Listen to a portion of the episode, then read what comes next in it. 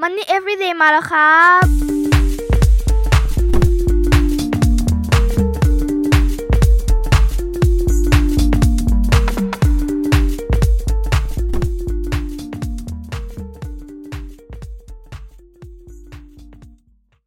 วัสดีครับ สวัสดีคุณผู้ฟังทุกท่านนะครับ ผมโคชหนุ่มครับ กลับมาเจอกันอีกครั้งใน Money Everyday เรื่องเงินคุยสนุกคุยกันได้ทุกวันอย่างที่บอกนะฮะ ว่าจะพยายามรวบรวมคำถามดีๆนะจากอีเมลจากอินบ็อกซ์นะรวมไปถึงช่องทางต่างๆนะครับแล้วก็หยิบมาเล่าเป็นเคสเป็นกรณีศึกษา เชื่อว่าคำถามจริงเนี่ยมันดีอย่างหนึ่งก็คือว่า มันเป็นเรื่องราวที่มีผู้ประสบเหตุอยู่นะคือมีผู้ที่ได้รับผลกระทบจากเรื่องนั้นๆอยู่ แล้วเราก็เสริมเข้าไปด้วยคำตอบที่ ให้แง่คิดให้ความรู้ทางด้านการเงินนะครับ แม้ว่าการพูดคุยกันผ่านทางพอดแคสต์เนี่ยเราอาจจะไม่ได้มีตารางโชว์เนาะมีการคำนวณอะไรให้เห็น แต่คิดว่าเราน่าจะพูดคุยในเรื่องของหลักการหรือแนวทางได้นะครับ เพราะฉะนั้นก็ฟังแล้วก็น่าจะเป็นประโยชน์นะสำหรับวันนี้ก็เป็นเรื่องราวของคนที่คิดอยากจะกู้ยืมเงิน ไปลงทุนทำกิจการ ผมเองก็มีแนวคิดที่อยากจะพูดคุยกันว่าเออมันต้องมีแนวคิดอะไรว่า ถ้าเราจะกู้ยืมเงินเนี่ยมันเหมาะไหมและดูยังไงว่าเหมาะ เพราะฉะนั้นวันนี้เราจะคุยกันเรื่องนี้ เอาละไปที่ตัวคำถามของที่ส่งมาจากทางบ้านเลยนะครับ สวัสดีครับโค้ชหนุ่ม ผมขออนุญาตปรึกษาและขอคำแนะนำเพื่อเป็นประโยชน์ในการวางแผนธุรกิจและชีวิตผมครับ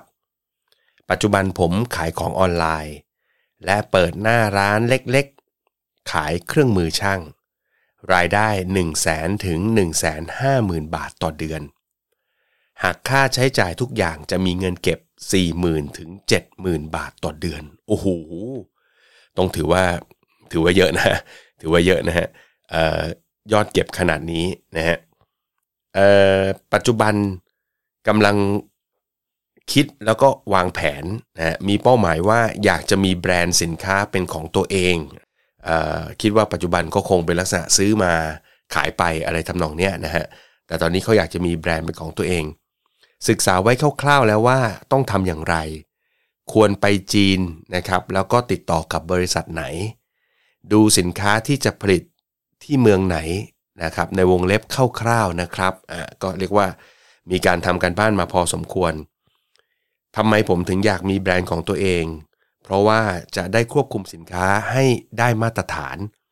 แล้วก็วางแผนการเรื่องของสต็อกสินค้าได้ดีกว่ารับต่อจากบริษัทในไทยนะคือเขาใช้วิธีการซื้อกับบริษัทในไทย แล้วก็มาสต็อกไว้เอง แล้วก็มาจัดจำหน่ายนะครับเอ่อปัญหาคือปัจจุบันเนี่ยเงินลงทุนเนี่ยยังไม่ถึงเป้าหมาย ก็แสดงว่าคงจะไปทำข้อมูลทำตัวเลขมาแล้วว่าจะต้องใช้เงินประมาณเท่าไหร่แต่ว่า แต่ว่ายังไม่มีเงินนะครับ เก็บก็ยังไม่ทันคำถามก็คือควรจะกู้มาลงทุนธุรกิจดีไหม ควรจะกู้เงินมาสร้างแบรนด์ดีไหมนะครับ ข้อที่ 2 ก็คือสถานการณ์โควิดเนี่ยมันทำให้การขนส่งค่อนข้างลำบาก ถ้าลงทุนอะไรไปช่วงนี้เนี่ยก็อาจจะเเรียกว่าสั่งให้ผลิตไปแต่ว่าขนมาได้ลำบากนะแต่ก็มันก็อยากจะมีอะเนาะ แล้วก็อันที่3ครับหรือว่าควรจะเอาเงินที่มีที่เก็บอยู่เนี่ยซึ่งมันยังไม่ถึงเป้าที่อยากจะขยายกิจการเนี่ยนะฮะเอาไปลงทุนด้านอื่น เช่นกองทุนรวมดีไหม การขายช่วงนี้เอาจริง ๆ แล้วก็เป็นปกติครับ ยอดขายคงที่กำไรก็คงที่โรคระบาดไม่มีผลกระทบต่อธุรกิจผม แต่ผมต้องการพัฒนาแล้วก็ขยายยอดขายให้โตกว่านี้ แต่ก็ยังช่างใจอยู่ว่าควรกู้ หรือควรเก็บเอาเงินบางส่วนไปลงทุนด้านอื่นเพิ่มดี ขอความกรุณาโค้ชหนุ่มช่วยแนะนำเด็กต่างจังหวัดที่ต้องการสู้ชีวิตให้ประสบความสำเร็จอย่างที่หวัง และผมจะกลับไปเลี้ยงดูพ่อแม่ที่บ้านไม่เกิน 10 ปีนี้นะครับ โอ้โหอะก็เป็นคนที่มีเป้าหมายเนาะมีเป้าหมายนะครับ แล้วก็มีความมุ่งมั่นดีเลยทีเดียว ต้องบอกก่อนครับเเรื่องของการใช้สินเชื่อ เพื่อที่จะมาขยายกิจการไม่ใช่เรื่องผิดเลยนะครับ แต่ว่าเป็นเรื่องที่ต้องวางแผนให้ดีหลาย ๆ ครั้งที่ผมเจอปัญหาเนี่ยนะครับเรื่องของการใช้สินเชื่อก็คือว่าหนึ่งเลย เรากู้ยืมมาเนี่ยผิดลักษณะหรือผิดแนวทางที่จะทำให้ธุรกิจเติบโตนะครับอย่างเคสเนี้ยกู้มาเพื่อสร้างแบรนด์ของตัวเองนะผลิตในนามของตัวเอง อันนี้ผมถือว่าโอเค แต่ก็มีบางครั้งที่กู้ยืมเงินมาเพื่อมาใช้จ่าย หรือมาใช้หนี้เดิมที่ค้างอยู่ จริง ๆ ก็ไม่ได้ผิดนะการเอาเงินมาใช้หนี้เดิม แต่ว่าต้องดูเพราะว่าถ้าเรากู้เงินก้อนใหญ่มา แล้วก็มาใช้หนี้เดิม แบบนี้มันก็ไม่เกิด productivity หรือไม่เกิดการผลิตนะหรือที่เราไม่มีผลิตภาพใหม่ ๆ ขึ้นมา แบบนี้กู้มาปุ๊บมันก็จบเลย ไม่มีอะไรเคลื่อนหรือไปได้ต่องั้นต้องระวังให้ดี นะฮะอันที่สองที่เจอก็คืออประเมินเงินที่เราต้องกู้ยืมมาเนี่ยผิดพลาด อันนี้ก็ต้องระมัดระวังให้ดีนะว่าถ้าเกิดเราจะสร้างแบรนด์นะครับชุดเริ่มต้นที่เราจะสร้างนะไม่รู้ว่าเป็นสินค้าอะไรสักตัวหนึ่งเงื่อนไขการผลิตขั้นต่ำเป็นเท่าไหร่ แล้วเราจะต้องใช้เงินตั้งต้นในการจัดการเท่าไหร่นะครับ บางที ถ้าศึกษาข้อมูลมาไม่ดีเนี่ยก็ทำให้เรา ได้เงินกู้หรือนะครับอาจจะได้ทั้งแบบที่มันน้อยไปหรือมากไปนะได้ทั้ง 2 ด้านเลยนะครับ แล้วก็ทำให้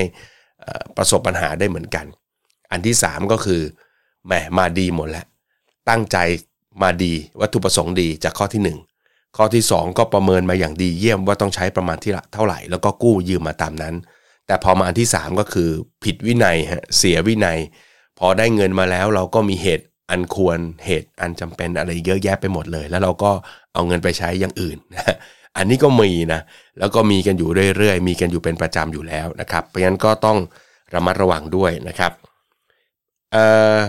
สำหรับกรณีนี้นะครับด้วยเหตุที่ในช่วงเวลาแบบนี้เนี่ยมันเป็นช่วงของโควิดด้วย ความแน่นอนนะฮะว่าถ้าเราสร้างแบรนด์ใหม่มาแล้วเนี่ยมันจะขายได้ มันก็ยังไม่แน่นะครับ รวมไปถึงปัญหาเรื่องความขนเรื่องการขนส่งนะที่เรากังวลอยู่ด้วย ผมก็แนะนำอย่างนี้ครับเ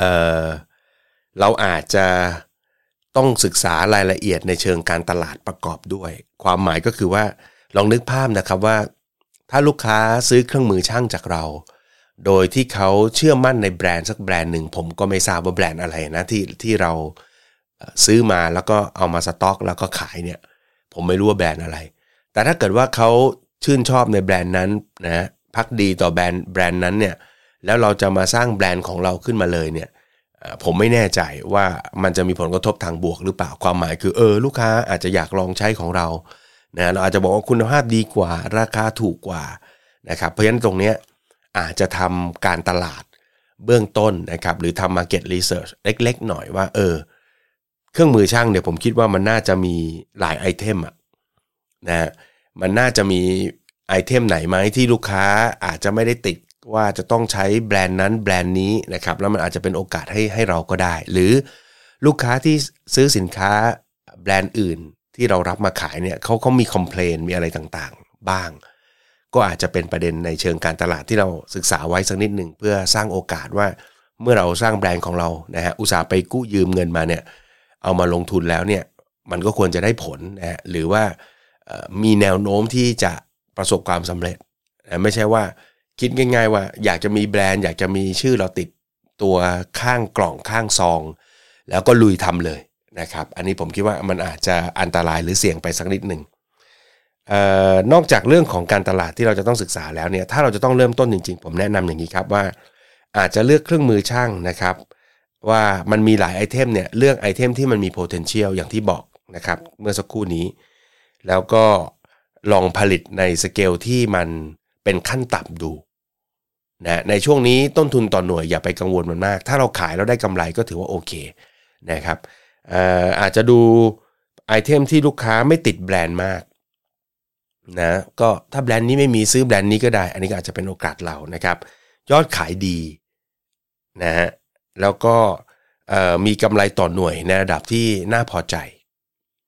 รวมไปถึงใช้ทุนในการเริ่มต้นไม่มาก ซึ่งตรงนี้เราอาจจะใช้เงินเก็บของเราก็ได้ ไม่จำเป็นต้องกู้นะแต่กู้ก็ไม่ผิดนะอ่าแต่ถ้าเกิดว่าเราทำจากสเกลเล็ก ๆ ไปเนี่ยมันอาจจะโอเค เพราะสินค้าอาจจะมีเป็นร้อยเป็นพัน item เลยนะครับ เราจะเลือกจับสัก 1-2 item แล้วก็ผลิตในแบรนด์ของเรา นะเอา complain ลูกค้าเอาสิ่งที่ลูกค้าไม่ชอบกับแบรนด์เดิมๆที่เขาใช้เนี่ยลองมาปรับให้สินค้าเราตรงใจมากขึ้น ใช้ทุนเริ่มต้นไม่ต้องเยอะมาก แล้วก็เอามาทดลองตลาดดูนะฮะเพราะฉะนั้นอาจจะไม่ต้องแบบโอ้ทีเดียวปูพรมเลยนะกะว่าโอ้โหเดี๋ยวเราจะพลิกเลย ธุรกิจเราจะมาเลย อาจจะไม่ต้องขนาดนั้นก็ได้นะฮะสั่งในปริมาณที่เขายอมรับได้ ผมว่าโรงงานทุกที่ฮะเขาจะมีขั้นต่ำว่า โอ้ถ้าสั่งต่ำกว่าร้อยชิ้นคงไม่รับทำ นะฮะเราอาจจะสั่งมาร้อยชิ้นนะต้นทุนอาจจะสูงหน่อยเมื่อเทียบต่อชิ้น แต่ถ้ามันยังมีโอกาสในการทำกำไรได้นะครับ อย่างที่ดูเนี่ยคุณขายเดือนหนึ่งประมาณแสนถึงแสนห้านะฮะยังเหลือนะฮะเงินเก็บอยู่ 4 0,000ถึง 70,000 บาทนะนี่หักสุทธิแล้วนะก็แสดงว่ามันมีมันมีแก็บมันมีมาจิ้นเนี่ยอยู่พอสมควรให้เราเล่นอะไรได้ เพราะฉะนั้นล็อตแรกเราอาจจะผลิตด้วยต้นทุนที่สูงหน่อย ต่อหน่วยไม่เป็นไรนะแต่ว่ามองว่ามีโอกาสที่จะขายได้ แล้วมีโอกาสที่จะขายหมด เพื่อเอาทุนมาหมุนเวียนทำต่อดีกว่านะครับซึ่งก็อาจจะไม่ต้องกู้ด้วยก็ได้นะครับ แต่ถ้าต้องกู้ก็ไม่เป็นไรครับ ก็อาจจะต้องอย่างที่บอกครับเก็บข้อมูลให้ดีว่ามันต้องใช้ทุนเริ่มต้นเท่าไหร่ แล้วก็อาจจะลองพูดคุยกับธนาคารหรือสถาบันการเงินหลาย ๆ แห่งนะเพื่อช้อปปิ้งเอาให้ได้ที่ต้นทุนการเงินต่ำที่สุดนะครับ ทีนี้อีกสิ่งหนึ่งครับที่ต้องบอกก็คือว่า หลาย ๆ ครั้งคนเราตั้งใจดีครับ ก็คือกู้ยืมเงินมาทำกิจการ กู้เงินมาขยายธุรกิจ มาสร้างบิสเนสใหม่ ๆ แต่ว่าก็มีหลายครั้งที่เราคิดตัวเลขนะฮะในหัว แล้วก็ยืมเงินมาอะสองล้านน่าจะพอ 3 ล้านน่าจะพอนะฮะสิ่งที่ผมอยากให้เราทำนะครับ อยากให้เจ้าของเคสทำก็คือทำสิ่งที่เรียกว่าเป็น financial projection ก็คือทำงบกำไรขาดทุนล่วงหน้าไปดูครับว่าเอ๊ะถ้าไอเทมที่เราเลือกมา แล้วเราอยากจะเอามาทำกิจการเนี่ยนะอยากจะมาทำเป็นแบรนด์ของเราเองก่อนเนี่ยเอ่อถ้าเรามาทำตัวงบกำไรขาดทุนของมันเนี่ยมันมีโอกาสที่จะกำไรขาดทุนแค่ไหนอย่างไร ทั้งนี้เวลาเราจะประมาณการเนี่ยต้องบอกนะครับตัวงบกำไรขาดทุนไม่ได้ยากเลยเนาะก็คือมีตัวรายรับที่คาดการว่าจะได้ หักด้วยตัวค่าใช้จ่าย ซึ่งก็จะมี 2 ส่วนใหญ่ ๆ ก็คือตัวต้นทุนสินค้าขาย แล้วก็ค่าใช้จ่ายในการขายและการบริหาร ถ้าค่าใช้จ่ายในการขายและการบริหารเนี่ยมันรวมๆไปกับสินค้าตัวอื่นอยู่แล้วนะเราก็อาจจะไม่ต้องซีเรียสมากก็ได้นะฮะแต่ถ้าเกิดว่ามันต้องทำเฉพาะสินค้าที่เราจะผลิตเองขึ้นมาเนี่ยมันก็อาจจะเก็บตัวเลขมาประกอบการตัดสินใจได้ด้วย เอาตัวเลขรายรับประมาณการ ลบต้นทุนและค่าใช้จ่าย สุดท้ายก็จะเป็นกำไรโดยประมาณนะครับเขาเรียกว่ากำไรจากการดำเนินงาน ตรงนี้เนี่ยสิ่งที่ต้องระมัดระวัง ก็คือว่าเวลาเราทำ projection พวกนี้สิ่งที่ต้องดูนะครับ นั่นก็คือ ตัวรายรับคนส่วนใหญ่มักจะประเมินรายรับเนี่ยสูงกว่าความเป็นจริง เราคิดว่าสินค้าเราดีเราก็นะอวยสินค้าเราเลย เพราะฉะนั้นเวลาประเมินรายรับเนี่ยให้ประเมินรายรับเป็น 3 แบบ นะหนึ่งคือแบบขายดีนะแบบที่ 2 ก็คือแบบที่น่าจะเป็นไปได้นะครับ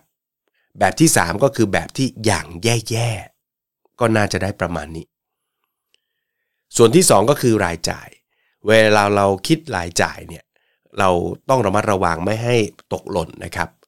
โอกาสที่เราจะประเมิน financial projection หรืองบกำไรขาดทุนล่วงหน้าไปแล้วเจ๊งเนี่ยไม่มีอะไรมาก เราคาดการรายรับสูงเกินจริง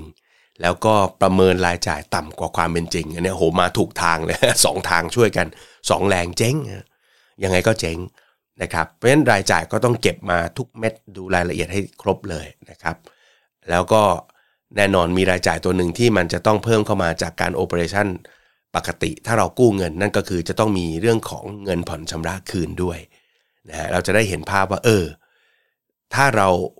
ออกแบรนด์ตัวเองนะครับ มีสินค้าอยู่กลุ่มหนึ่งอาจจะแยกทำงบกำไรขาดทุนกันก็ได้ ว่าถ้าเราต้องกู้ยืมมาทำตรงนี้เนี่ยแล้วมันอยู่รอดปลอดภัยหรือเปล่านะครับหรือถ้าเกิดว่าแยกไอเทมนะทำทีละ 1-2 ไอเทมก่อน คุณอาจจะใช้เงินเก็บคุณทำเองก็ได้ แบบนี้ก็ไม่ต้องกู้ก็โอเคอยู่เหมือนกันนะฮะเพราะฉะนั้นอันนี้ก็เป็นแนวทางง่ายๆนะครับ เวลาผมคุยกับ SME เนี่ยผมก็จะใช้หลักคิดง่าย ๆ แบบเนี้ย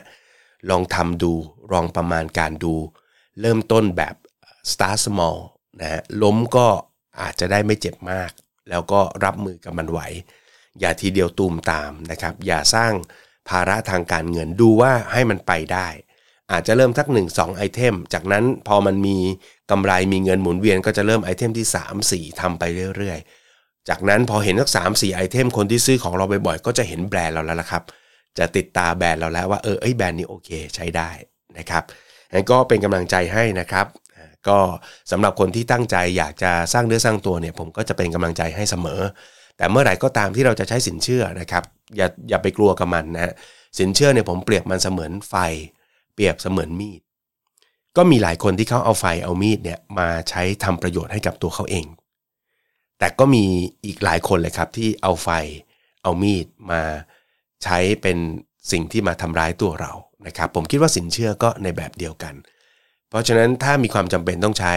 ไม่ว่ากัน